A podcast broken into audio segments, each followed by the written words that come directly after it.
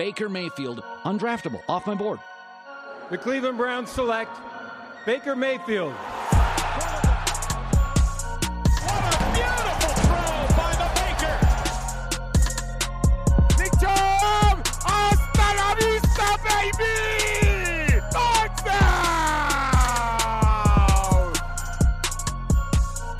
Welcome into the OBR film breakdown, where we're going to talk about guess what? More Baker Mayfield. You you dream it, you believe it, it's coming to fruition. I promise again, I'm going to make my disclaimer for the week. This is this is the quarterback week. We're moving on after this week. But again, the goal of the week is to get as many opinions, give you a fair assessment of who he is. And listen, I'm I'm telling you, I have a great guest today. You've heard Matt talk on this show before. Matt and I usually talk a lot of running backs. Um, and I'm going to be honest, Matt. I, am going to welcome in Matt Waldman. He's at Matt Waldman on Twitter, rookie scouting portfolio creator. He does so many fantastic things. Um, uh, RSP.com, Matt Waldman, RSP.com. Make sure you check that out. Usually, Matt, you do a draft guide that that'll be out this year, I would imagine. 17th year. Nice, man. Love it. So, so Matt, welcome to the show. First of all, appreciate it. So so Matt has n- no uh, ill-conceived notion of any of this. Like he is he is as as unbiased about this stuff as it gets. So he wrote a, a, a write up of Mayfield that was pretty critical during the process because everyone loved him. I can't say everybody loved him. There were doubters, but for the most part, people really liked Mayfield in the draft process. But you wrote up some things that were pretty critical, and I think sometimes I've steered away from having conversations about Mayfield on this show with you, Matt, because I don't really want people to you know jump off the cliff in terms of thinking that you're trying to uphold something or you're trying to do something uh, negative like i'm trying to bring on somebody who's negative about your quarterback out there folks i'm not trying to do that but i think when when we're four years in and a lot of the things that matt wrote hold true and we're going to look at lance zierlein's scouting report too has the guy you scouted at oklahoma overcome the deficiencies from the scouting perspective. And there's no buy. Matt, huge Browns fan. Correct me if I'm wrong here, Matt. Huge Browns fan. Big believer in the Browns. Loves the Browns. He's not out here to ruin anybody's day, but he's out here to give unbiased analysis. And he was uh, not a, a believer in Mayfield in terms of the level that everybody else, myself included, Matt, thought in 2018. And I want you to go through what your general synopsis was back then and then we're going to talk about whether he's overcome anything, the different stages, and whether you wavered on that opinion. You saw something different. Let's let's start at the base. What did you think of Mayfield coming out, and how did you articulate that to your uh, to your to your readers? Yeah, absolutely, and and certainly, you know, as you prefaced, I think the important thing is, especially for folks who are on social media a lot, um, you know, I could really care less about what the media thinks about a player. I don't follow media information. I don't follow narratives very much. And one the ones that I do see, I don't pay much attention to because I used to be in the media. I used to do a lot of media related work. And to to be frank, to to me it's um you know, someone like Colin Cowherd or Tony Grossi or anybody who starts to get personal about a player, they're not giving a fair assessment in terms of they're kind of ruining how they go about trying to say they're being objective about something. You know, I you want we all want Baker Mayfield to succeed whether it's here or elsewhere as a player. Mm-hmm. When I study players, that's how I look at it.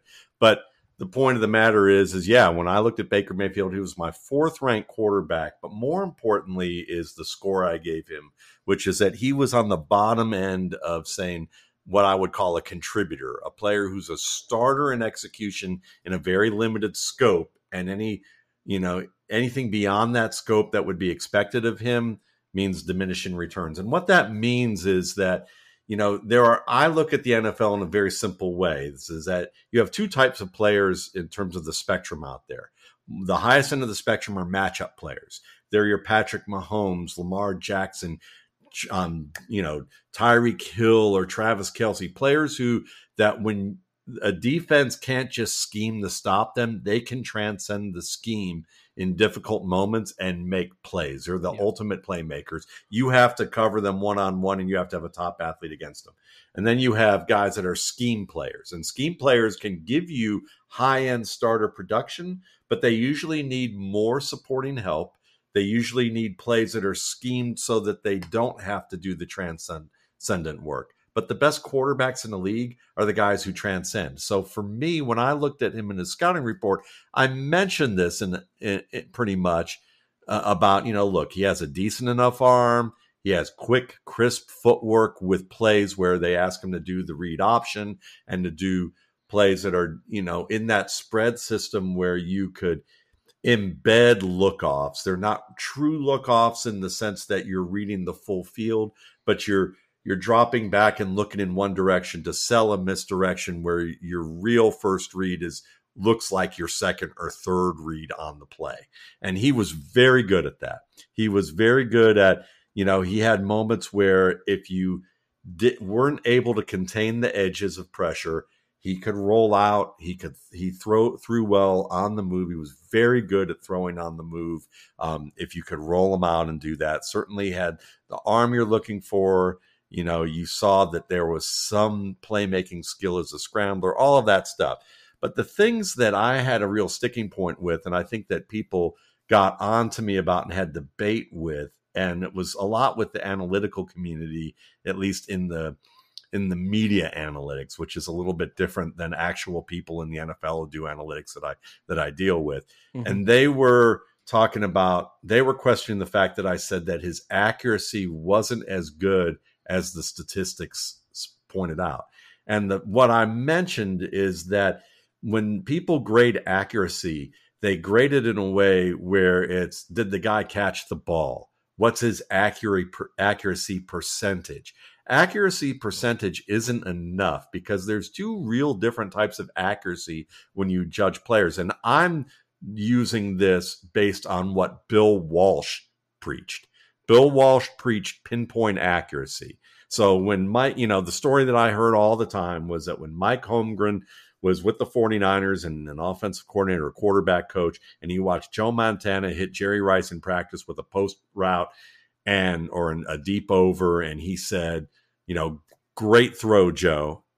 Bill Walsh came up to Mike, pulled him aside, and said, "Listen, that was not a great throw. That was not, and that wasn't even up to standard because Jerry had to basically turn and adjust to the ball on this particular route. The ball needs to be in this spot. That's pinpoint accuracy. And that's what we need to coach to in this type of an offense. Well, most offenses are rooted in the West Coast system. So when you look at pinpoint accuracy, you're looking at where does the ball need to be placed based on the route. It doesn't always mean that it has to be hit in stride for the receiver.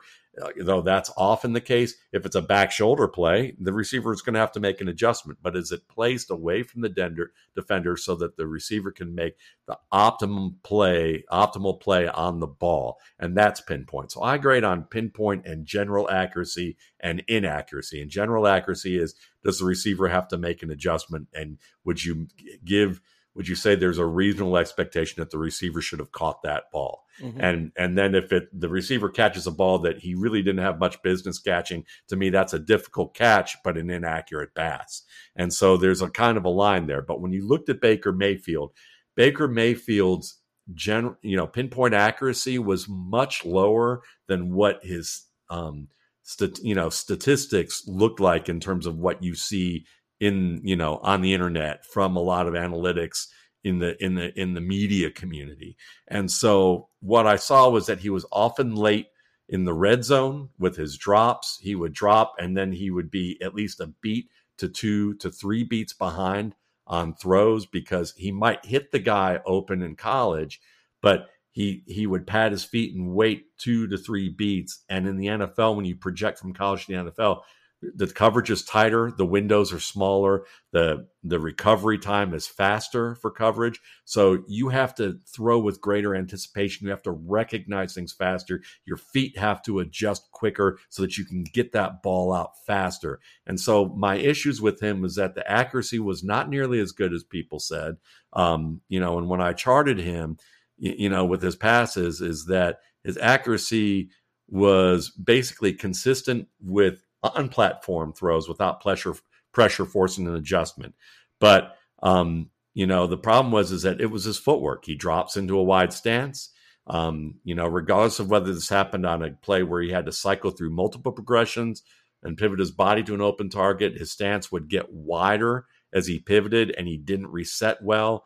During his release, he tended to lean through his arm motion. It forced the ball too far ahead or behind his target. His back foot wasn't providing enough counterbalance to the front leg. Um, you know, while and his footwork wasn't clean with his drops or setup or deliveries. And that back foot, the instep, is where it has to be aligned to the path of the target. That wasn't there. You know, he had a habit of hopping into his throwing stance rather than using his steps to reset in his fire and and and fire. So when you hop into that stance, first of all, you're not seeing the field as evenly as you need to because your head's moving when you're hopping. And so that's harder. Your body has to stabilize after that hop. When you can use your steps smoothly, like a Montana or a Brady as a standard, even a Mahomes does it very well, who and his feet don't look like a Brady or a Montana oftentimes, but they're smooth and quick, and it keeps you level on the ground. He had issues; he needed to be more compact. He had to be more explosive to generate control, and these were things that he had to work on for his ball placement. Um, when his when pockets were calm, he had quiet feet, but that's you know the NFL isn't a quiet pocket environment um, most of the time, you know, especially in those moments where you have to be that transcendent player. So you add that plus the pocket issues. And when you look at his pocket issues, you know, and what really struck me was the second half of the Rose Bowl against Georgia, where yeah. he actually had to face. And look, I, I I went to school at Georgia. I'm not a Georgia fan, even though I was asked to actually write a a book about the history of the Bulldogs or be one of the people to submit as to do something like that at the University of Georgia's press because I knew somebody. I was like, listen, I used to cover practices 30 years ago, but I never went to a game. Still haven't been to a Georgia game, though I graduated from there and worked there for 10 years. I was too busy watching, studying football. This is, you know, but it's just kind of funny because watching Georgia in that game, then the second half, Georgia stuck with tight man coverage walled off Mayfield's access to the edges of the pocket, and Mayfield floundered. That you know, and there were similar moments against TCU and Oklahoma State where that happened successfully too, but neither of them had the plan to sustain or had the talent to sustain that plan the way Georgia did. And so when you look at project that to the NFL and you think about the high concentration of cover corners and savvy pass rushers who can keep the pocket high, the edges high, Mayfield was going to have to learn to climb the pocket. And so when it comes down to it, I, he had to learn to own the pocket. And I, I contrasted him with Lamar Jackson, who I've I said already could own the pocket and was very good at standing in there, even though people consider him a runner. And so he had to learn. Mayfield wasn't precise in maneuvering to avoid pressure. And as a result of that, you know, May, Mayfield was someone that didn't move well in those situations.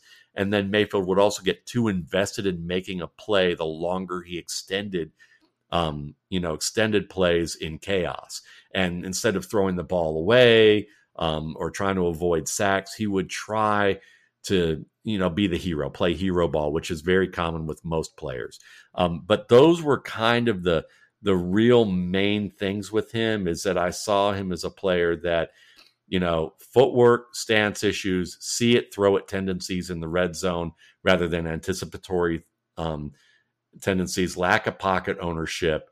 And if he could make incremental improvements with that, then I thought maybe he could become a guy who, you know, who, you know, and there were other things that most quarterbacks deal with with zones and, you know, the advanced, you know, it, learning schemes yeah. that are more advanced and dealing with um, defenses that were more advanced. But I looked at him as a guy that said, if you know, uh, Mayfield's going to need a team that's enthusiastic about spreading the field, employing offensive elements that the Chiefs, Eagles, and Texans used during that time. You know, think of Watson, Wentz, and and Alex Smith pre Mahomes and Mahomes as well. Mm-hmm. And if he found that fit, the receivers who could win the ball from defenders at the catch point, if he could get those two, he could be productive um, as a quarterback. And I even mentioned Cleveland in my scouting report that they had terrific offensive assets, including a good offensive line, or at least a building one at that time, a freakish primary receiver. Um, that's you know probably when I was thinking that Gordon may still have an opportunity. Um, yeah, you know, a YAC. You know, a YAC demon opposite the primary. You mm-hmm. know, and an excellent rebounder with YAC skill at tight end And if the Browns wound up with a Saquon Barkley, they wound up with better, a player I graded a little higher than Saquon Barkley in that draft. Um, Mayfield could run an offense.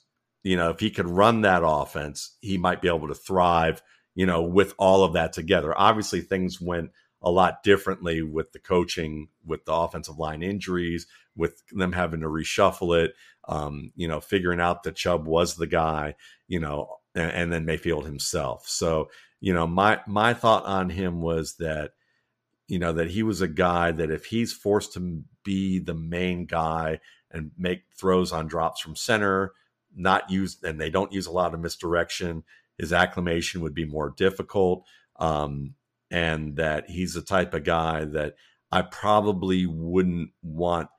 I wouldn't advise wanting to draft him as an early round player. Like the idea that he was Wilson, who I had a high grade on pre draft, Drew Brees, before I did this for a living, I had a high grade on him, and Brett Favre, who, you know, you look at those three, the fact that he was getting those comps just made no sense to me. And and th- that's how I felt about Mayfield. I comped him to at best Jeff Garcia and during and Jeff Garcia when Jeff Garcia was a Pro Bowl player with lots of great talent around him and a good system.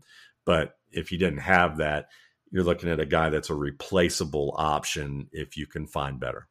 Yeah, I think the thing that I've learned two things, right? I've learned in the at least really getting into this right around the time the year before Mayfield was drafted, I really got into this and it, it, it's it's traits, right? Like what is a guy able to do? The difference between arm strength, between gathering all your momentum and throwing, and what it takes to have what's called arm talent, right? The ability yeah. to do an arm talent encompasses a lot of things. It encompasses the way you can throw it, the angle you can throw it, the base you can throw it from, the touch you can put on throws, the the arc you can put on throws to put it in the right spot that only your guy can get it. Like when my mind thinks arm talent, I think two people, and maybe even a third is creeping in, in in modern football right now. I think of Aaron Rodgers, I think of Pat Mahomes, and I think you're starting to see Josh Allen get into that group where it's like the arm talent is off the charts. People equate arm talent to arm strength, and that's not it. I think Baker has relatively good arm strength, but the thing is, Matt, and correct me if I'm wrong here, is he needs every fiber of his body to get arm strength. There is no, oh, I'm on read one. I know I have this backside slant, but it's going to take me uh, throwing this thing from a weird angle to hit this passing window and deliver. He can't do that. He has to have everything where he needs it to be in order to deliver the football accurately and with some velocity. And that's why you can see him be late or you can see him panic because it's not even the thing he's ever done. So his mind doesn't even go that route. Do you do you disagree with what I'm talking about with arm talent and, and arm strength and that combative thing that people misinterpret? No, I don't disagree at all. I agree with it completely. And I would add to it is that scouting is a lot about compensatory factors. When you're scouting players, you may have a template of what you'd ideally like to see with each trait and with each technical and conceptual skill.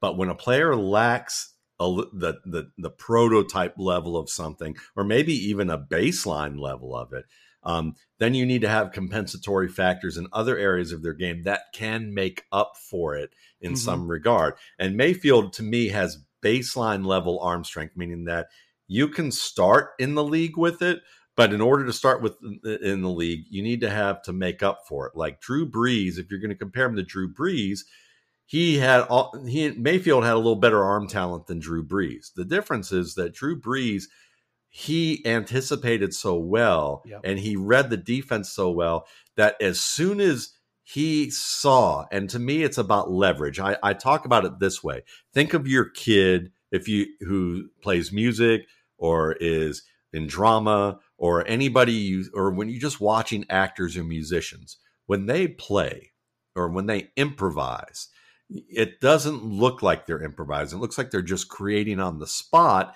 in a way that's very coherent and fluid. And when they see those little cues that they have to hit, those marks and those timing, their timing's impeccable. They're just reacting to what they see and hear around them as if it's just completely flows and natural. And it takes a lot of behind the scenes work to get that good and that smooth as if it's like scripted when it's really not.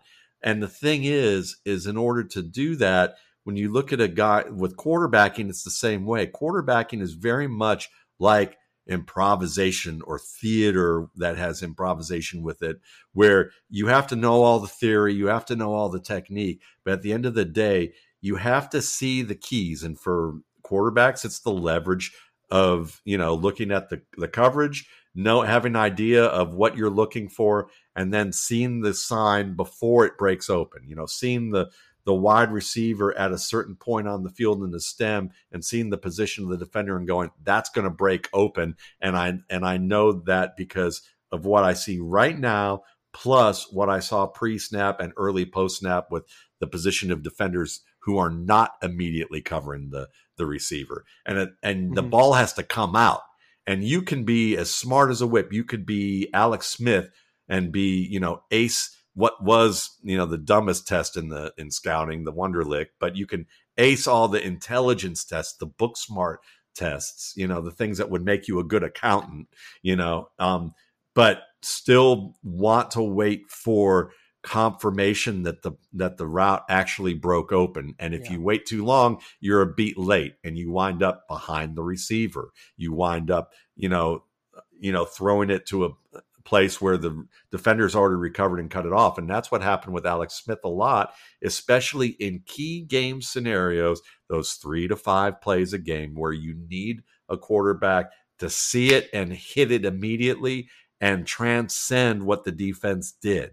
That's what makes the the top quarterback special because they usually have the athletic ability to do it in in difficult situations or they see things so pristine in clarity that they are ahead of what the defense is trying to do to them and they can overcome it with their mind and peerless technique. And Baker Mayfield lacks both in terms of high end skills in terms of concept and and that confidence to to see it and hit it immediately. They hit that mark immediately and smoothly and to have that major arm that can make up for it when he might not be able to, you know, where it's like, yeah, yeah, I missed it, but now I can throw off my back foot fading to my left and still oh, somehow yeah. use my arm to do that like Josh Allen. We're driven by the search for better. But when it comes to hiring, the best way to search for a candidate isn't to search at all. Don't search match with Indeed. Indeed is your matching and hiring platform with over 350 million global monthly visitors, according to Indeed data and a matching engine that helps you find quality candidates fast. Ditch the busy work. Use Indeed for scheduling, screening, and messaging so you can connect with candidates faster. Leveraging over 140 million qualifications and preferences every day, Indeed's matching engine is constantly learning from your preferences, so the more you use Indeed, the better it gets. Join more than 3.5 million businesses worldwide that use Indeed to hire great talent fast. And listeners of this show will get a $75 sponsored job credit to get your jobs more visibility at Indeed.com slash BlueWire. Just go to Indeed.com slash BlueWire right now and support our show by saying that you heard about Indeed on this podcast. That's Indeed.com slash BlueWire. Terms and conditions apply. Need to hire? You need Indeed. Yeah, you're talking about things that guys did earlier in their career, or things that guys like Mayfield do while they're learning or figuring it out. It's like uh, it's with Allen and and, and Lamar. It, it's even Kyler to an extent. They have this athleticism tool that's sitting in their back pocket. So while you might be learning the progressions of the of how the NFL works, maybe I'm a little slow. Like Josh Allen's first two years, you could start to see it. But the thing that is like that as he kind of struggled and in, in, the, the the lumps of the game took place for him he still had, and Lamar too, when he first started, the and Lamar's learning curve is hitting a little different than some others. He came and caught the league by storm, and some things he's got to work on. I don't think there's any denying that. Sure. But like these guys have this pocket of athleticism that's sitting there that can then keep the offense on the field. You're still giving them a net positive, even if you're not as efficient a passer as you need to be. If you can get out in space and make plays with your legs and keep the offense on the field and keep the offense at a respectable level while you're learning the other things, that's what these other guys have. A lot of them carry right now. And if you don't have that, Mayfield does not have that then you have to be able to be a super processor, right? And a super processor is what we're talking about here. And a part of what you're talking about with, uh, you know, kind of carrying in the first element of this thing, the arm talent, is the ability to play in chaos. And in that chaos is the tight window stuff. There's no doubt that the way Mayfield played in college, by no detriment of his own, it is a, it is a, a product of the system that that um, we see Oklahoma has run and now USC will run. Is it is very spread. It is very open. The passing windows are large. They're they're massive. The hash marks are spread further. It just the feel of the game and the feel of people being on top of you is completely different. And then you get into the NFL where everything condenses, the hash marks, the body sizes, the speeds, the rush ability, the pocket, the splits, everything tightens how comfortable are you in that right yep. how comfortable are you in that and i think that this uh, that mayfield is a really good lesson about studying can a guy go from open window throwing 70% of a game to then flipping it and saying, okay, now we're going to give you 30% of the game in open window throwing and 70% of it in condensed window throwing.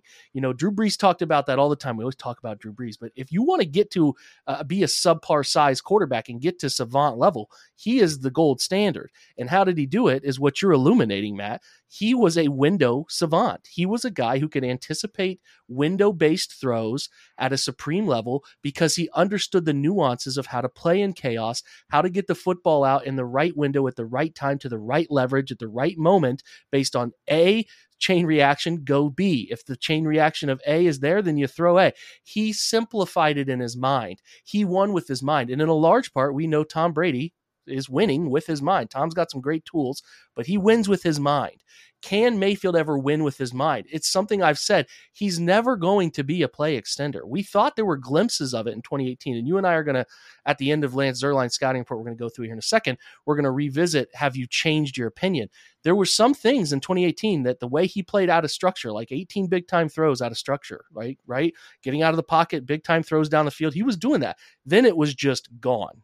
So if you, you, you to me in in 2018 with the rookie year let's actually we're going to hold that till the end we'll talk about that at the end because there i do want to go through whether matt you've had like well, I can see this path to success because he has had some success in the NFL. He's had some good stretches. So we do need to talk about that. We are talking about the spots in which he gets wrong, but I do want to have a conversation with you at the end of this where we talk about, well, when he finds success, what does the success look like? Because I want to paint that picture for people too.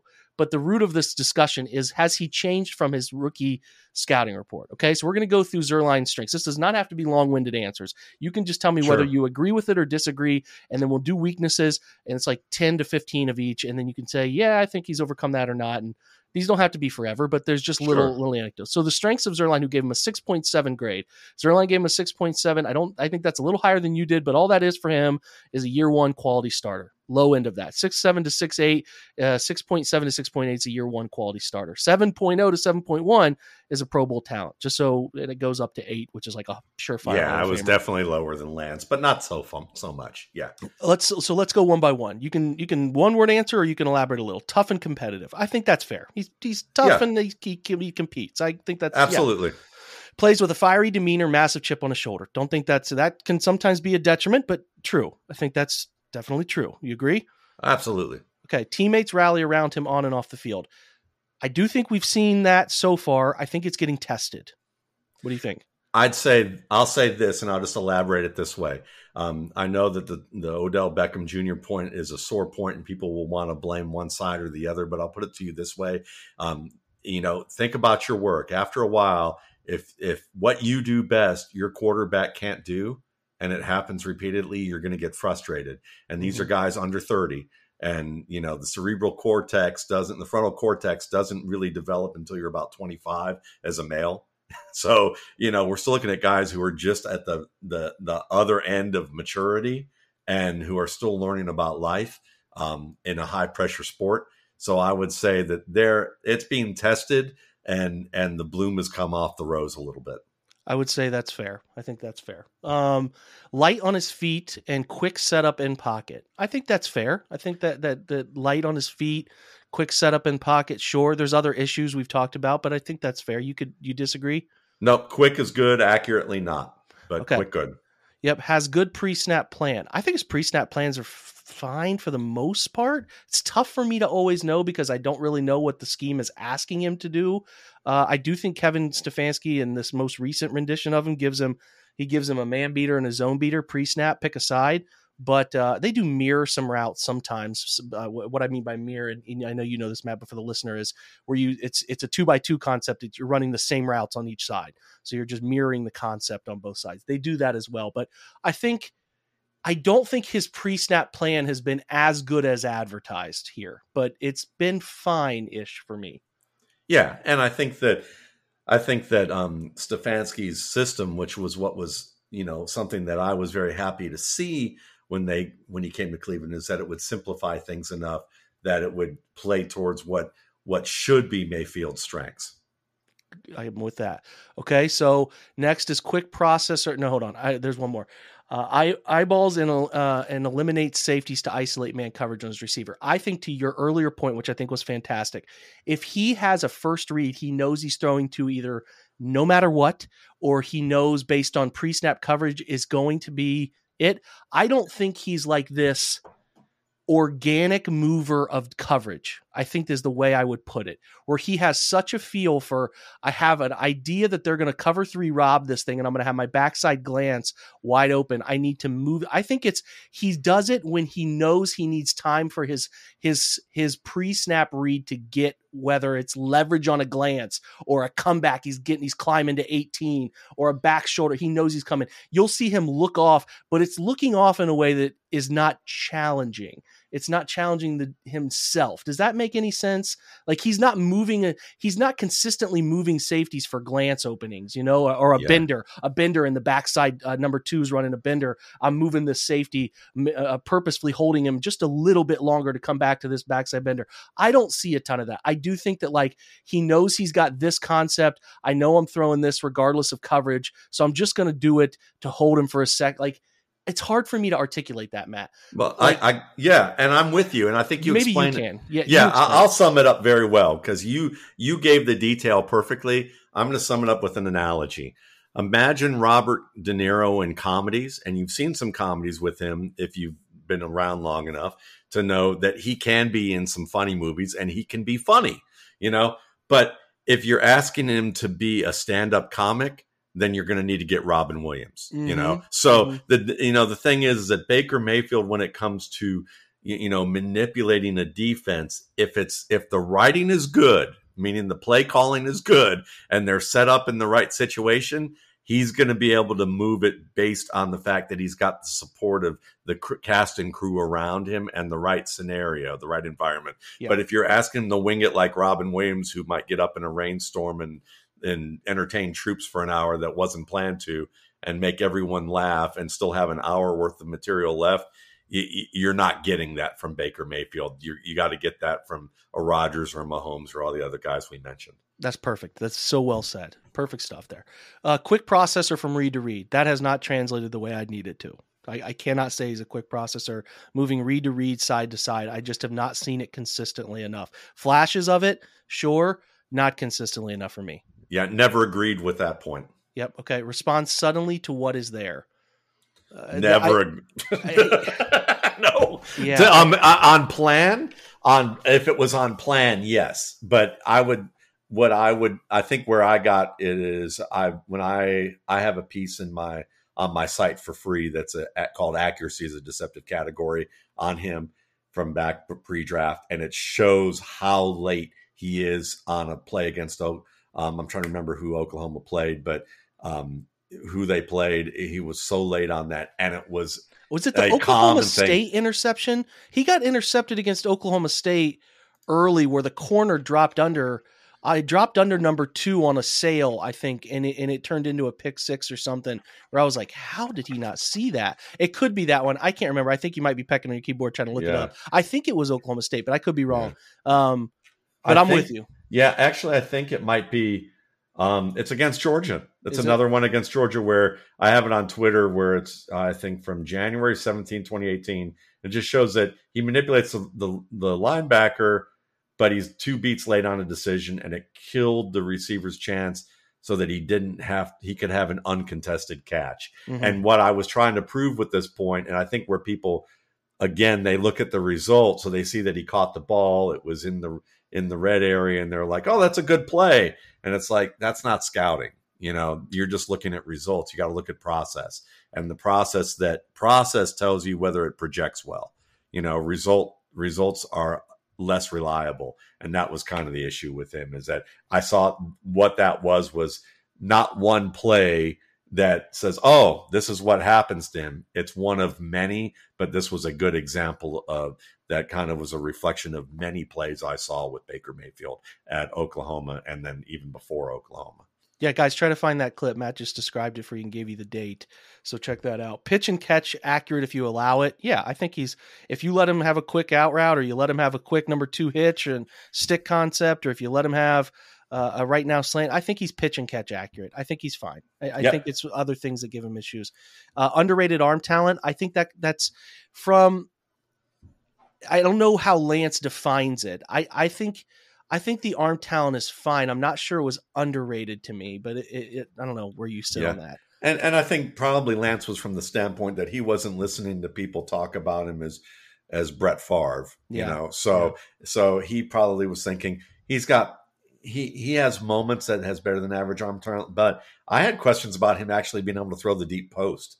Um, and that's a big if you can't hit that in the NFL, that's a problem. So I had some I had some lingering questions, but I would say he was right about it. I dig it. Okay, so expedite. Uh, this is an interesting. This interesting verbiage. Expedite from off platform with tight release and zip. So if we're breaking this down very granularly, I don't have a problem with it. I do think when he tries to go off platform, it is a tight release and has some zip, but he doesn't have the ability to do the things we're talking about. Control the tempo well. You know, if you're working a front side concept and you have a backside drag in front of your face at five yards, it's like a right now ball. It's not an easy catch ball. Like I just I just don't think that he has the different throw types you need from off platform from arm angle differences from from from layering the tempo of the football. I don't see that. So while a tight release and zip i get but does he have the other things you need to do from off platform and in crazy situations? I've never seen that. I've never seen it. Yeah, I'd say the I'd say the physical execution of of what he's talking about is there, but the concept of getting there and doing it correctly is not. So it's kind of like the the dots available to connect, but the connector is missing. Yep, got it. Agreed. Drives with lower body for added velocity. I think that's a fact. I think whenever he gets Yeah. velocity on the ball, he has to have every inch of his body from the neck down going in that right direction. I broke it down as well as I can in a recent write up. And as well as anyone would. It was very well done. Appreciate that very much. Accurate on all three levels. I think in college, it's debatable. I think you were the one of the few that debated it.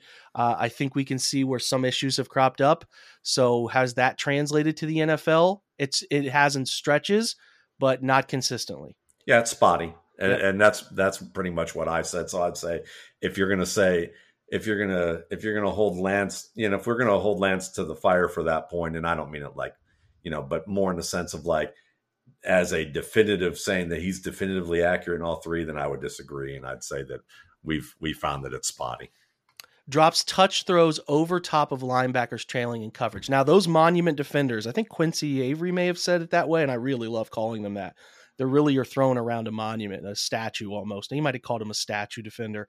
He can do that. He's been fine with Yeah. that. I've had no issue with that. The problem he has is dropping throws between a second level defender and a third level defender, where he's able to pull the football over the top from a high angle and drop it over the top of second in between third. When he's tried to do that, for the most part, it's either up over the top, a guy has to go expose himself fully to go get it, or it's sailed. And his miss, when he misses, is high. That's been his tendency. Yeah. I have never seen him be able to fit levels. So that's really not the point he's making here. I do think he can do the point that he's making dropping touch throws over the top of linebackers. I mean, I think that Yeah. he does that fine. So If it's his first read, yes, absolutely. If it's primary thing, he can layer some throws that way. He did not do enough of that this year, uh, particularly this year. I was a little bummed out by the fact he had a defender in trail position and he didn't rip it.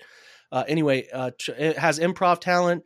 2018, he had improv talent. He had it in, in college, but it has not. It really hasn't consistently translated the last three years. I think, and I said to you earlier, and I've said this stat for many people that have listened to this pod. He had 18 out of structure, big time air quote big time throws uh, in 2018, and he's had like 13 cents in three years. It's just it's gone. It's the, the, it's not there. So I can't say it has. Yeah, I would argue that um, you know it's easier to play out a structure based on the fact that in in college, and it was easier to play out a structure early in his career, um, mainly because defenses, as we one of the points I'll make is that early in quarterbacks' careers, defenses don't have a book on the player. They don't look at the college tape because mm-hmm. they know it's a vast difference. They look they're looking they're waiting four to six to seven games worth of tape to really study and game plan against the guy. And when they game plan against a young rookie or a young first time starter. They're only throwing a couple additions into that game plan to try and stop something that they think they see that might stop the player. And then teams keep adding on to it week after week after week. So when you see a good lesson to learn with Baker Mayfield or any rookie quarterback is that they often start hot because defenses are not looking at him specifically and going, what are we going to do to stop him? And when he can do something out of structure and play pretty well in that aspect, it's going to make him look all the more impressive to fans. But they're, the defenses haven't adjusted yet. So I'd say, as the NFL has adjusted to know what Baker Mayfield does well and doesn't do well, that ability to to to to do what he did in college has diminished. Agreed. Uh, what's uh, we talked about mobility to to buy time to make plays. There's been some of it. Sometimes the mobility stuff has been debilitating. Um, I I mean I I'd say yeah, he's uses some mobility, but the, the the second year, if I I mean people were publicly mocking him for bailing out of the pocket right all the time. Right. Yeah. I don't think he's ever harnessed the mobility he has in the best way possible. You know, I, yeah. I, I definitely think that's a that's a fact. Yeah, he's a he's a he's a functional functionally mobile player but he's not even in Patrick Mahomes or Josh Allen's league. Josh Allen, you know, league in terms of mobility, I'd say Josh yeah. Allen is oh, without a doubt, pretty pretty strong. But Mahomes, as you can see, when he really needs to run, he can. I would say Mayfield is a guy that can move the chains for you if need be, but he's very rarely going to give you 20, 30 yard plays. And the only reason Mahomes doesn't is that he has that ungodly arm and, and vision of the field that he doesn't have to. The next one is rises to the occasion. That has not happened enough in his NFL career. Yeah, I would I would say so. I think there I hate to say this because like I said, I don't think he has the he's that guy who makes those, you know, 3 to 5 plays per game, but he's so achingly close and this was probably the reason why while I hope he proves ultimately proves me wrong, and I'm beginning to think that I don't think it's going to happen that way. I, you know, I was he's achingly close to being one of those guys, but he's just not. Yep, I agree. So we're looking at last one here is posted elite production and efficiency as a passer in the red zone. I think things were pretty defined at Oklahoma. Uh, I think that changed a little bit, but he's been okay in the red zone. The numbers have been solid. Um, I don't have any real issue with the red zone stuff other than sometimes not quite processing it as quickly as you need to. Uh, but I don't have any great red zone issue with him. Do you? No, I mean, even though I've criticized him for it, to me, I, have covered Matt Ryan for well over a decade, and I think he's underratedly. Um, he has underrated issues as a red zone thrower, and I think he's a fine quarterback in the NFL. And if Mayfield de- have developed to even have remotely Matt Ryan's career, the Browns will be in a Super Bowl. So now we're going to switch to weakness. All right. So there's like 10 of these, maybe, I don't know. My math is not good with bullet points, maybe 13. I don't know. Cool. I'm guessing here, Matt. So falls short of size metrics and traditional early round quarterback. That's a fact. Um, you can't deny that one. Uh, short with drop down release make him susceptible to batted passes. So while I don't always correlate height, quarterback height to batted passes, it's usually more lingering eyes than anything else.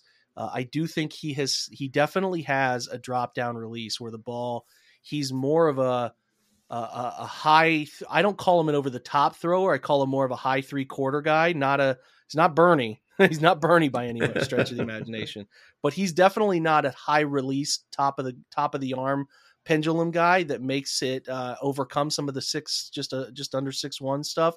So I, I, I do think that's it's a touch of a weakness, and it does lead to some games like we saw in Pittsburgh where three or four passes in a game get knocked down. Yeah, and when you're and when you have moments where you're slow pro- processor and the defense knows that you've waited one to two beats late, it gives them a time to get get their hands up. So part of that too is his processing speed benefited from spread scheme that created huge passing windows to throw to. That's fair. Not really anything you and I can argue with. We will see increased importance on post snap reads. Uh, bingo, right? Yeah. And, and it's not something he dealt with a ton at Oklahoma where things were pretty damn defined often. He could really just he could just show that he could make all the throws, right? He could show because there most of the time you're not getting pressured. Most of the time you're not you're not having to deal with uh not having to deal with a ton of uh, need to drop it in a bucket, you know. So he did some of those things, but not as consistently or, or as often with the occasion uh, frequency as you do in the NFL. Yeah, defenses dictate more in the NFL than they mm-hmm. do in the college game, and he's and he's learning to deal with that just like everybody else. But his tools may not be as strong as some of the other guys. Needs to improve full field scanning. I would say yep. he has not quite gotten there yet can be thrown off rhythm by delayed blitz packages and disguise coverages. Disguise without coverages. a doubt. It's it's one of his biggest issues. Teams figured out Matt after that rookie year. Stop blitzing this guy. Here's what we're going to do. We're going to tell you he's coming. Then we're going to drop seven as often as we can. We're going to drop seven. We're going to condense the pocket. Either we're going to drop seven and zone you, or we're going to man you and make you uncomfortable. Uh, we're going to send two off the right side, drop one off the left side. Like that's what they've done. And I have not seen him consistently figure that stuff out. Yep. I completely agree. Nothing more to add. Uh, footwork is erratic. Like, yep. Can't really argue that. Just wrote yep. on it. Creeps up in pocket toward pressure. He does drift. He creates pressure, not just up, but lateral. Uh, he does have a tendency to do that.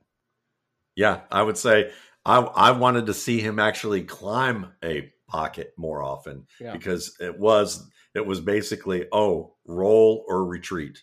And it was usually roll right or retreat. And and so that's yeah that's something that we've certainly seen. He he's got when he's had the offensive line I've seen him climb more often over the past 2 years than he did at Oklahoma but it still wasn't always often enough but I would say overall it was better and encouraging. That was the one encouraging improvement I saw. Well said. Ball placement wanes when he tries to gun it. Couldn't agree more.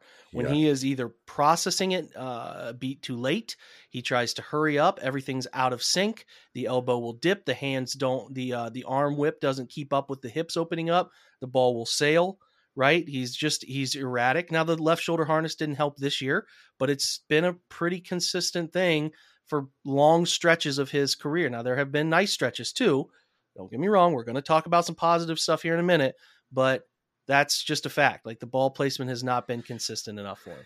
Yeah, when he has touch, when I see the moments of touch, I'm just like, please do that more often. Yeah. Um, because it's there. He just doesn't mentally he doesn't he doesn't um capitalize on on that skill and doesn't recognize when that needs to be the case. Yeah, when you're so worried about being able to see what you need to see, right? Yeah. Like you're yeah. so concerned about seeing the coverage or seeing the the movement and and you're and you're and you're worried about that stuff more than getting everything you need to get right, then it's not going to be easy. Think about how easy it is for some of these guys who make it look effortless because they're not so concerned about the defenses giving them too many things or something of that yeah. nature.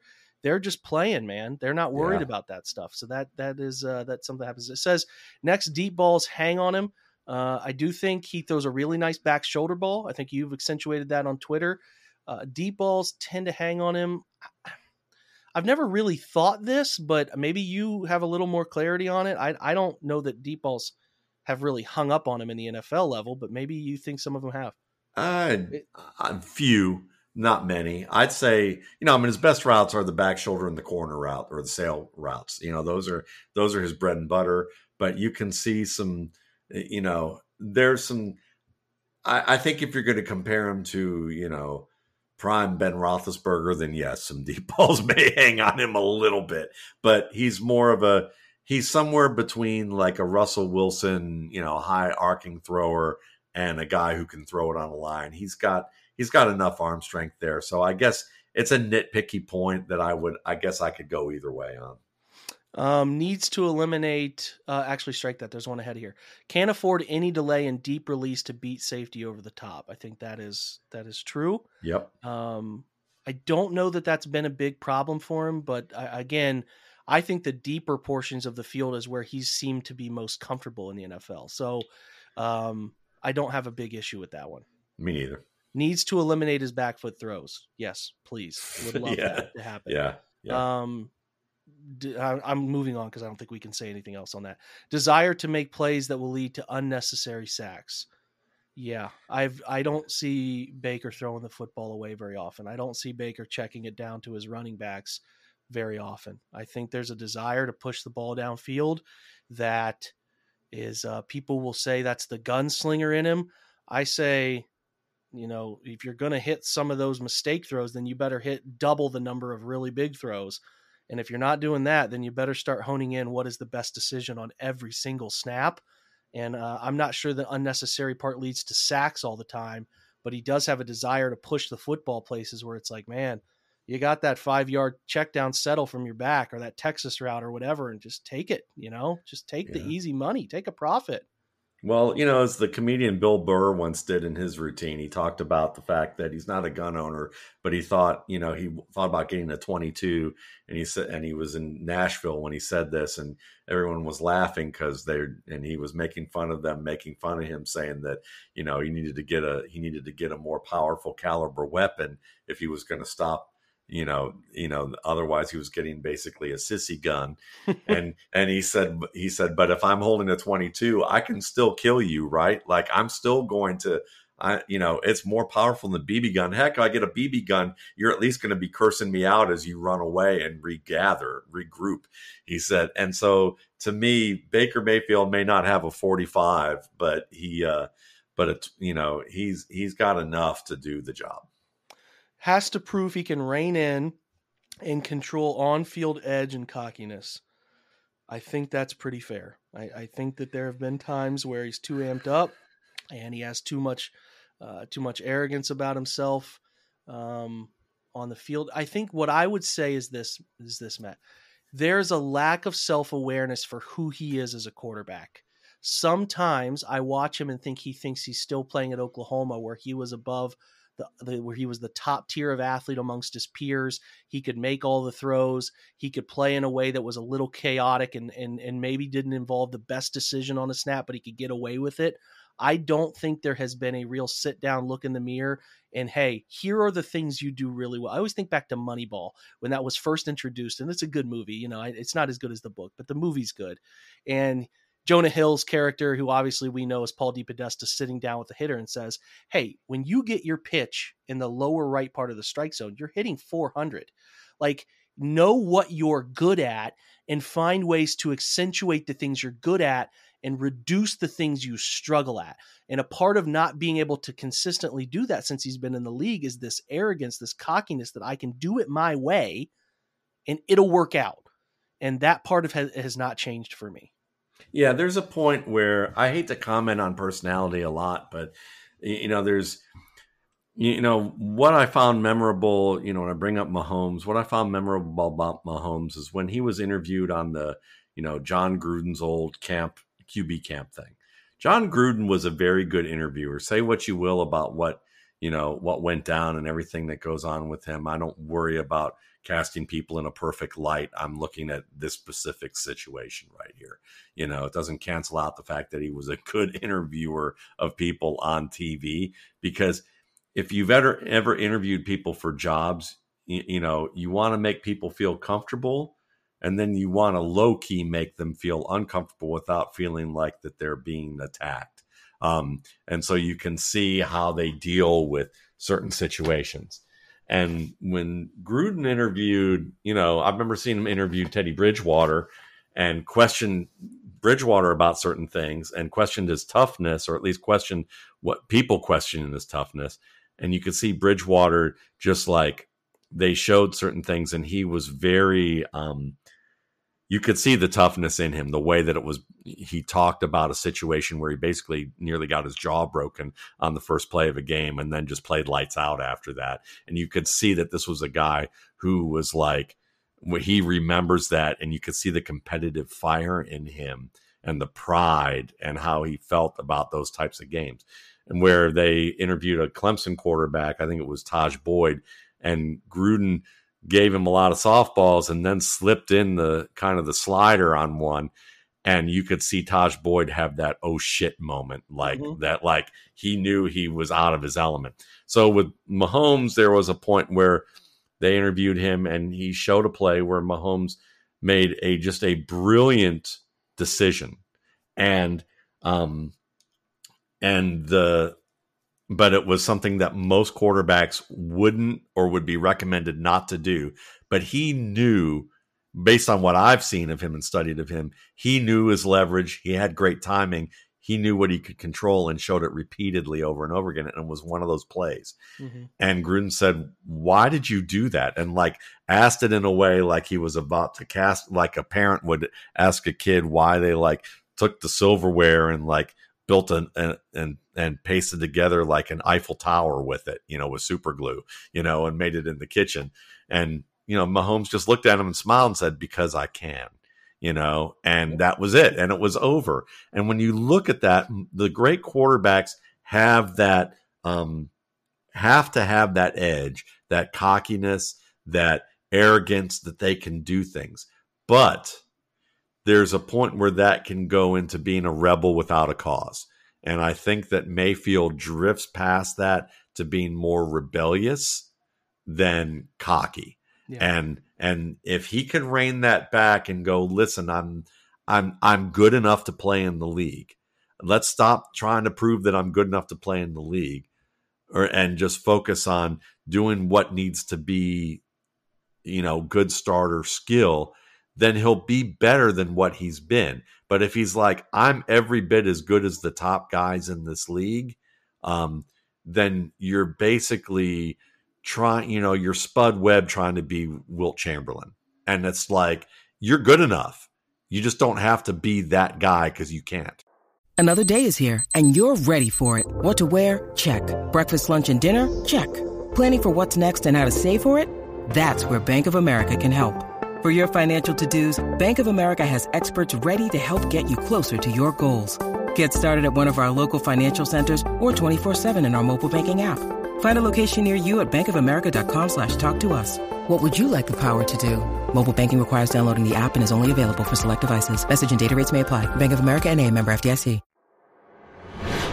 I agree. I agree. There's a there's a fine a fine line there between being cocky in the sense of I can do these things – and then and then being cocky past that point to the point where it's like trying that was silly. Like you, the, I think you can be a good quarterback in the league with Mayfield's skill set if you recognize and accentuate what you do well.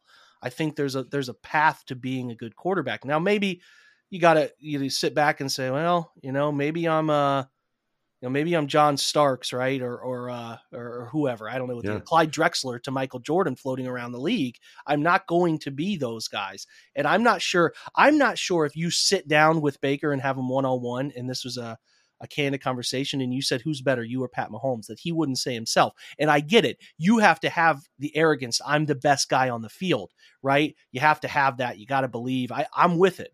I, I get it. Yeah. But like at some point it's got to be like I'd love his answer to be, you know, Pat's great. I think I'm pretty good too. I don't compare myself, and and I have a different way of winning, a different exactly. way of going about the position than Pat does. He does his thing, he do, and it works out for him.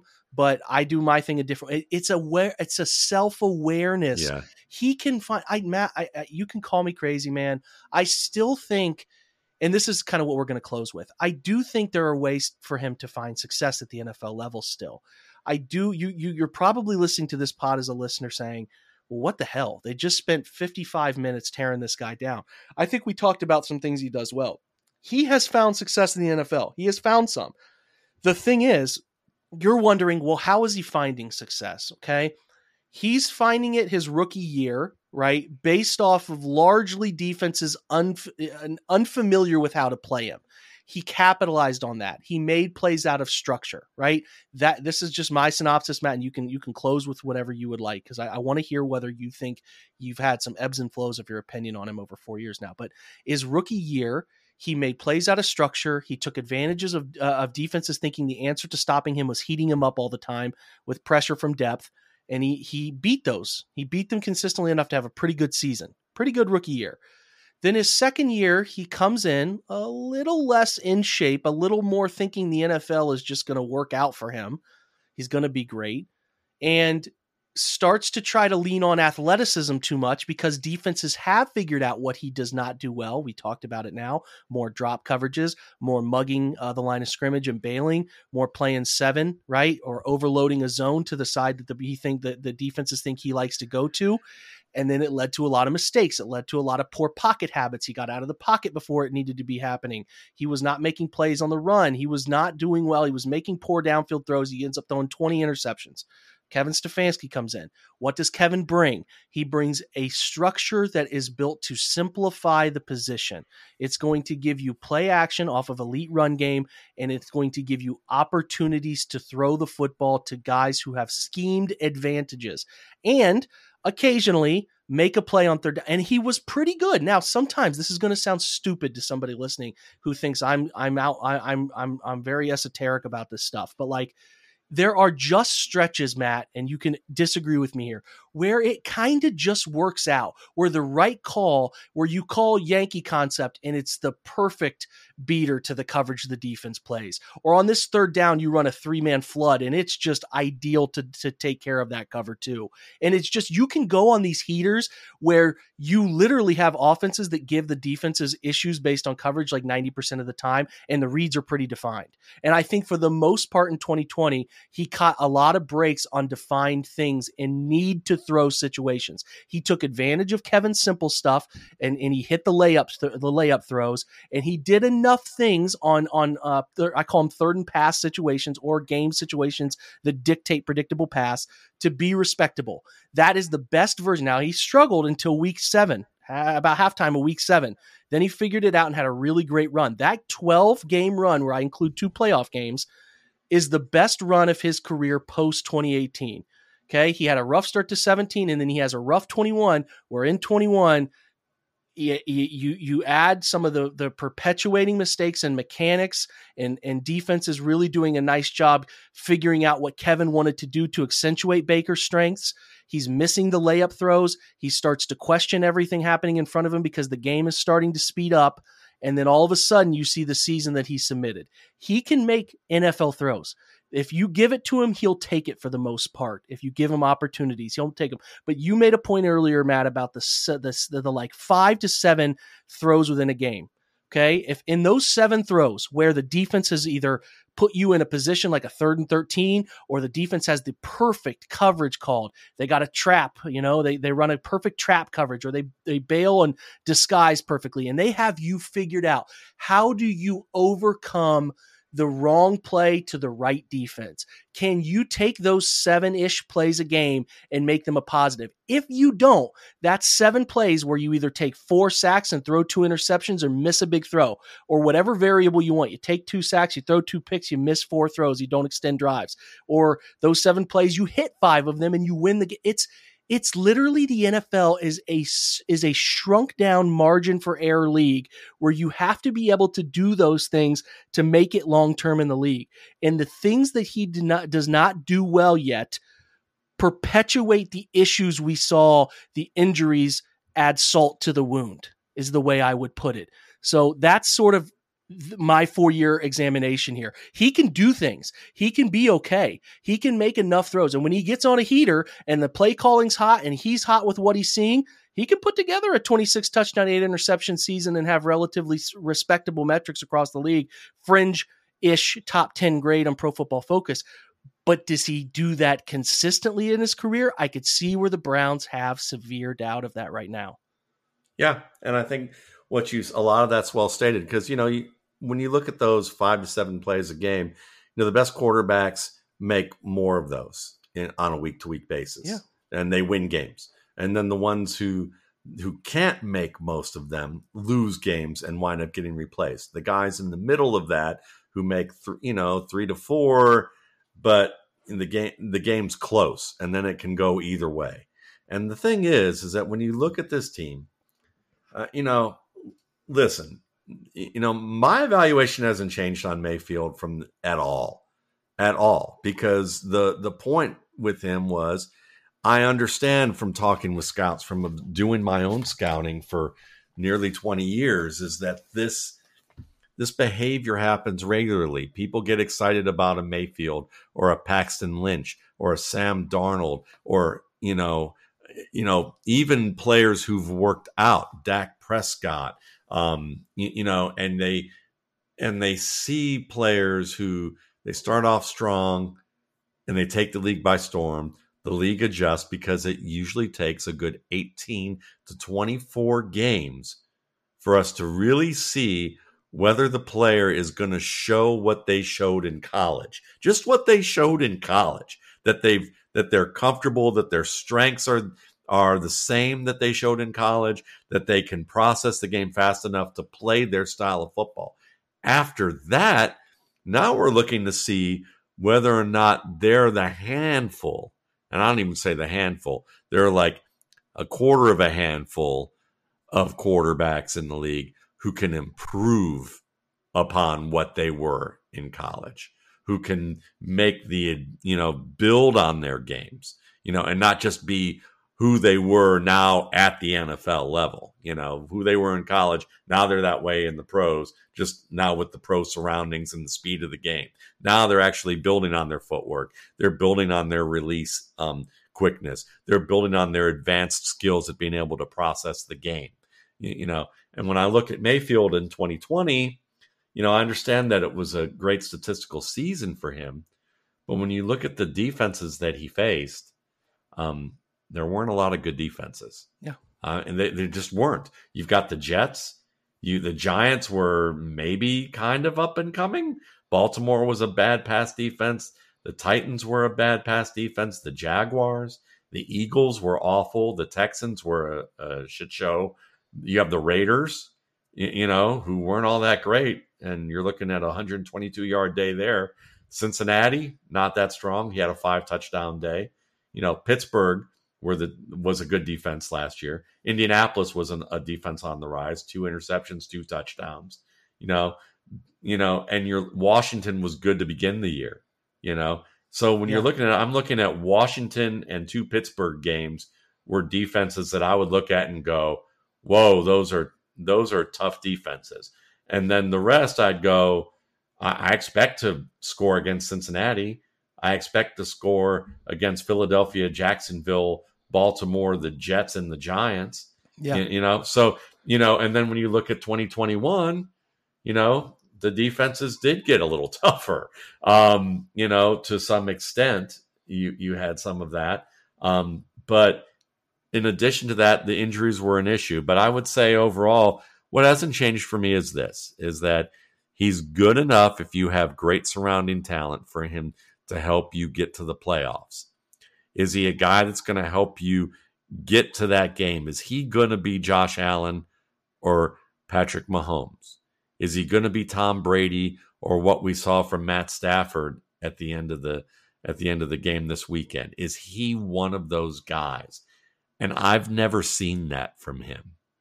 And so I think that can you win that way? Jimmy Garoppolo has. Jimmy Garoppolo, I would say, is a guy who tends to screw up in those key situations more often than he thrives. But if you put a great ground game and a good defense around him, he has the physical talents and a lot of the technical talents to to do a decent job within the system. And he's in the ultimate system coach's dream, you know, in terms of what they like to do yeah. um, with Shanahan.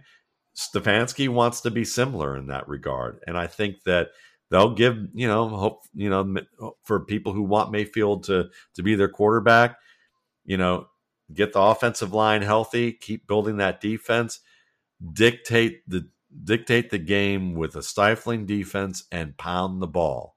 And if you can do that, Mayfield can move the chains for you and then make some big plays off play action and can help you put games away, you know, when you already have a lead. Put he can put the dagger in you. Yeah. Now, can he be the guy that takes the dagger out of his back after the second in the first half and, you know, limp around and still be able to you know make big plays and turn that, you know, and put the dagger in the back of the of the defense at the last second and come back. I, I just don't see that with him. He's he's a guy that needs he needs a super team for him to be um, for them to get to where they want to go, and that's a harder thing to do, as you can see. I mean, the the Chiefs got where they were, and their defense got a lot better this year. Their offensive line got a lot better, but to begin the year, this team struggled. And you, you, you, you know, it's one of those things that I laugh at the narratives every year because, you know, even on my own podcast, people would say, you know, I would ask the question in a mocking fashion to my buddy Mark Schofield, and I'd say, are the Chiefs done? Just like were the Patriots done, you know, for all those years under Brady, or is it just more of an adjustment period? And these, and when you have a quarterback like Mahomes who can carry you through the adjustment period and can deal with everyone going, what's wrong with Patrick Mahomes? What's wrong with Tom Brady? What's wrong with, you know, whoever, what, what's wrong with Aaron Rodgers? You know, every year it's that way. And by the end of the season, they're in the thick of it because they can hold it together. They can still play well as their team isn't playing well around them. And they have bad moments too, but they can overcome that. And I just, I look at this and I think the best shot for Mayfield is is the Brown is what the Browns is giving him are giving him right now. They and and it, it doesn't come down to having a fantastic wide receiver. You, you know, you you had one. You know, he may not have been the most um, maybe the best emotional fit for this team, yeah. um, but they had one.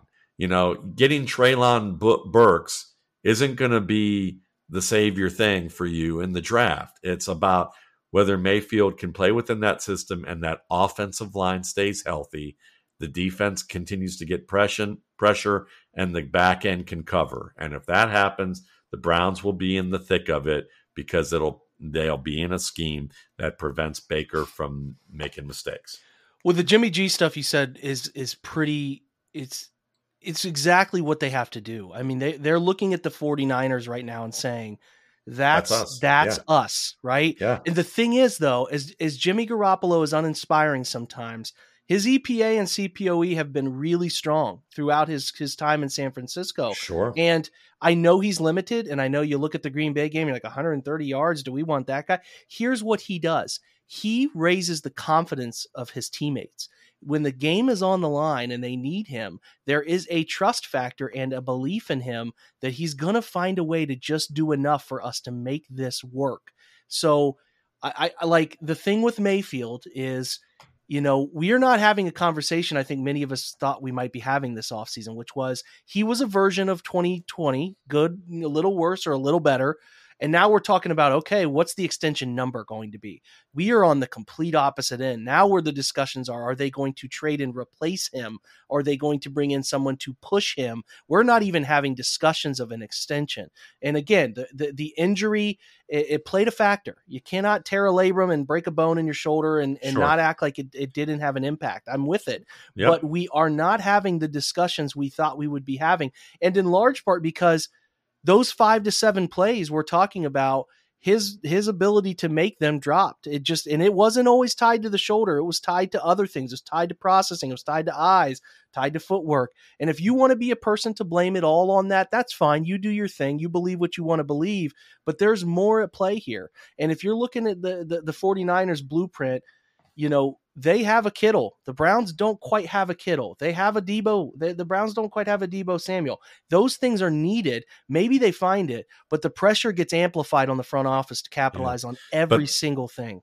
But they have ten times the better two running backs than what they have. They they're starting with right now. They do. And and while they don't have Trent Williams, you know, and they don't run toss, you know, like that, but they but they have the line to. They have the Browns probably have the most diverse running game in the NFL I think in terms of what they can do, they can run gap, they can run zone, they can run outside zone.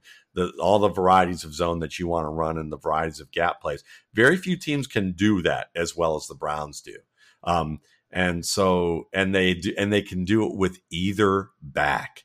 You know, in in in San, in San Francisco, Eli Mitchell is fast, and basically they run toss with him because you have the best left tackle in football. You have arguably as a run blocker, you have the best run blocking tight end in football, and then you know on top of that, you also have one of the best fullbacks in football, and and so really those are the three reasons you know why that team can run outside and use a wide receiver or a punt returner, really, a, punt returner as your as your running back and your most productive running back.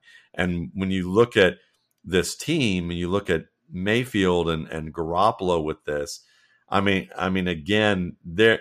I look at Jake Plummer as an example. Go back to Jake Plummer's one Pro Bowl year in Denver, and when and I've I've had Ted Sundquist tell me this story on the air with Brandon Thorn. If you know Brandon Thorn back in the um, who's who does excellent offensive line work, um, you know, on the internet space.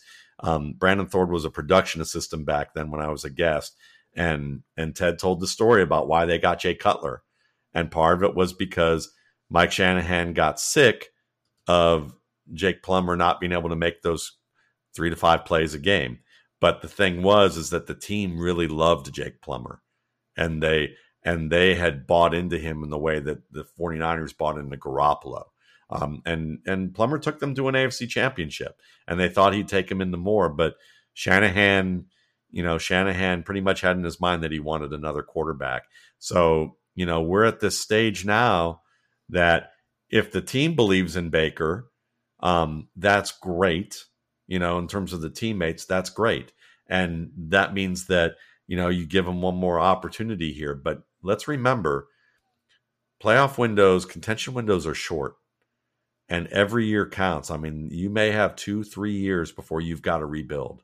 If you're lucky and you've really done a great job of staying healthy along with making good picks, maybe you have five or six years in that window because you've been able to reload a little bit with your losses in free agency um, or one or two key injuries or a retirement. But the Browns are now in year three of their window. If you know, if you would ask me, based on what we've seen, and they need to make good on it. It's got to happen. Do you and and they're in a tough spot because I know you've talked you talked in your previous podcast about other options there aren't easy options in terms of this draft. Um, that's not a great quarterback class. You know, maybe one will surprise, but there's not great options. And in free agency, you know, you're there are not many. Um, and if you're going to have to make a trade, if you're going to replace him, and if you do that, it's going to be expensive. Because it's a may, dense market. There are a lot of teams doing what Cleveland might be doing, right? Yes, exactly. And if you ask me, I mean, I've said this before, and I'll and I'll just mention to end it with this. Um, I'm, I you know I wish the best for Baker Mayfield. I think the stuff that goes on in Cleveland media and among fans who are not fans of him gets borderline ridiculous. You don't want to attack a guy's character. You don't want to, you know, you, you don't want to question his desire to be a part of this team. You know, he's been a leader of this team. Whether you criticize some of the the things he does or not that can be a little bit better, fine. But you know, don't criticize him as a man. You know, and and you know, I, I think that this is someone who obviously loves football, wants to be the best that he can be. Um, you know, and I admire that about him. But I would say I just as someone who just hasn't seen a change from the scouting report, if it were me, um, I would be talking to Atlanta right now and I would see how much it would cost to, with Matt Ryan's out, to make a trade for him. And the reason being is that Matt Ryan does make at least four of those five plays per game. Yeah. You know, um, Matt yeah. Ryan may not have the arm, but you don't need the arm for this offense. What you need is good decision making, strong pocket play, uh, you know, and quick and a quick processor. And you need someone who, if you're going to bring them in right now, if you're going to replace Baker Mayfield, it needs to be a clear upgrade.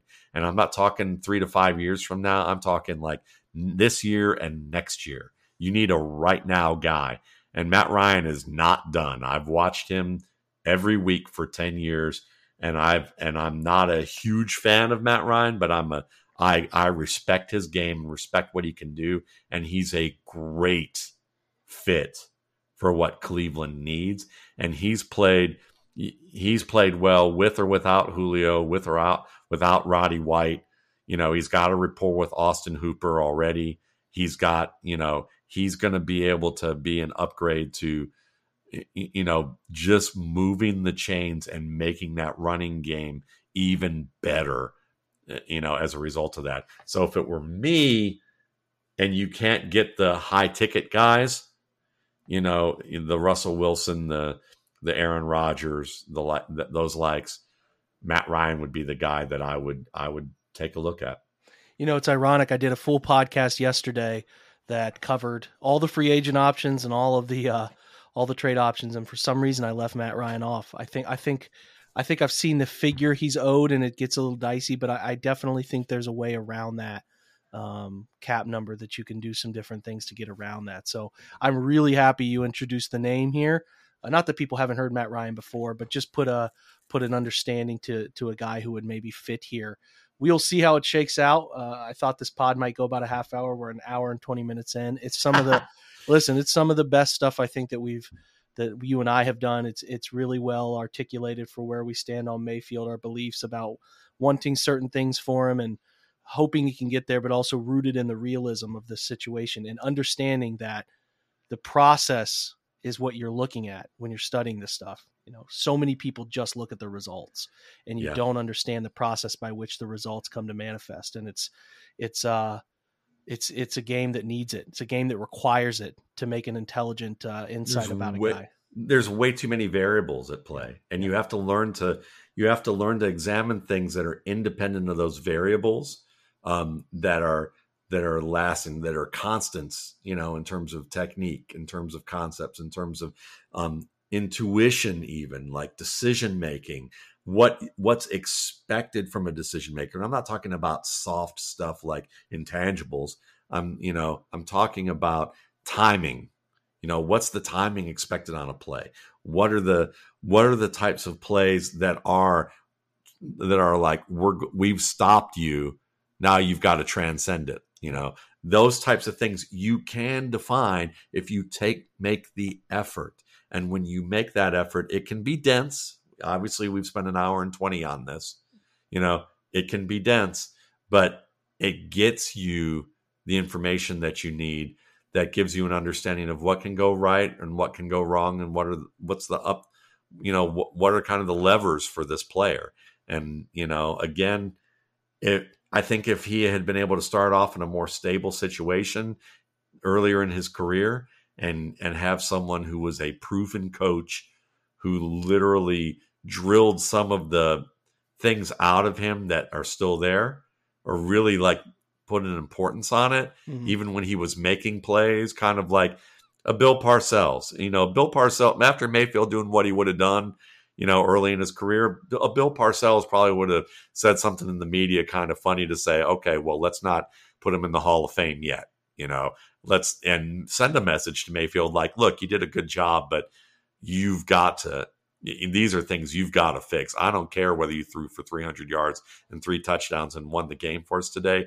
These three things you did in in two years, you're gonna you're to cost us more games than you won doing it that way. And be able to articulate that and still encourage the guy, but make sure that it was he put the boundaries there. And he Mayfield didn't have that. He, they this was a struggling franchise with a coaching staff that wanted to hold him up as a savior. At least one faction did, yeah. you know, early on. And as a result, he wound up in a situation where he didn't get that structure. If he had gotten that structure, I might been a little bit more um, a, a, little bit more optimistic about where he is now. But I think the odds are against him at this point, and and and I'm you know a, a fresh start would be helpful for him, but he's going to need he's going to need to be in a mindset where he's going to listen, and he's going to need a strong hand. And it's not because he's a bad guy; it's just that he's a smart guy who's who's gotten to this point with the with the with the um, personality that he has, and that's gotten him here. But it's not going to keep him where he wants. It's not going to get him further ahead of where he wants to go. And that's what people miss is that at some point you got to look at the guy and go, "Man, you bucked the odds. You were, you know, you went from basically practically a walk on to, you know, to doing what you did." And that's unbelievable. But you know, now you're going to have to change your approach in order to get better. Can you do that? Can you stop being the can you stop being the um you know, I'm the rebel and start being this guy, you know? Cuz and and some guys might play psychology with them say, "I bet you can't do it. I bet you can't be this this guy. I bet you can't be it like do it like that." And Mayfield go, "Oh yeah, I'll show you." and then wind up realizing I see what you did to me, but I'm so thankful that you did. You know, he needs someone like that. And I don't think he's getting it here. And I and I don't and he's gonna need that career near death experience, um, basically to maybe reassess and go, how do I get better here? What where did I fail? You know, why am I resistant to working on my footwork with a coach? Why am I resistant to these things? it's a shame. It's a shame that that might have to come somewhere else. And uh, yeah, you know, maybe we're still sitting out here in, in conjecture world. Maybe it maybe it clicks for him, maybe it doesn't. But there's a whole level of self realization, self awareness. I say it with him all the time about him as a quarterback that has to happen. And if it doesn't happen, uh, you're looking at a guy who is the version you're seeing right now, which at his best is uh, somebody that maybe franchises pass around a little bit, right? That that, yeah. that they start to yep to start to question whether they can do better or do better or do better and then it starts to run into uh, where does a career go? Maybe he figures it out maybe he doesn't. As we sit here tuesday january 25th recording this thing um, we have we have fully flushed out every thought we have on the guy. I hope you I, I, do i do hope you enjoyed it matt because i did and i hope the uh, listeners enjoyed it as well man. You were one of the best doing this thing man and i really this conversation has been a long time coming uh, kind of fleshing out all this stuff with, yeah. with I um, so. I appreciate it. It's always fun. I mean, you know, I spent my first 10 years in Cleveland. My first pro, my first football game was, you know, Rutigliano's Browns against Shula's Dolphins in overtime in Municipal Stadium. Um, and I was, I had the bug pretty much. I had the bug before that because you grew up in Cleveland, Ohio. You know, that's, you know, with memories of Jim Brown and Otto Graham and everyone talking about those players when I was growing up as if like, and I thought that was a long time ago. um, but it wasn't that long before I was born that that was going on. so, you know, I caught the bug then, you know, and yeah. that's, you know, so I'm, I'm a diehard Browns fan. I just want to see them take advantage of this window as, as quick as they can. As, uh, as, as former Browns great Hue Jackson would say, Matt has earned his stripes as a, uh, as a fan of the Cleveland Browns. So he's paid his dues, folks. Matt, this is a oh, blast, brother. Thank you again. Thank you. All right, guys, that's a wrap on today. Thanks for joining. This is the this might be the longest single pod I've ever done, and I'm proud of it. I think it came out really well. I hope you guys enjoyed it. There are probably things you are listening to and disagree with. There are probably things you're listening to and agree with at the same time. I don't know. Just uh, hopefully you're welcoming to different perspectives than your own and can learn from it and understand where Matt's coming from, where I'm coming from, and what we all hope for the greater good here is, is the Cleveland Browns winning football games. Whoever that is receiving the football from the center, uh, it shouldn't matter it's just uh, it's just win, just win, baby. So hopefully that works itself out over time. Thanks again for joining today. Make sure to check out quarterback week going on over at the OBR website. Uh, fantastic stuff up all week analytically, film study stuff. Check that out. Have a great, great, uh, have a great Thursday, and uh, a great, uh, you know, um, I'm gonna cut this out. Have a great Thursday and go Browns.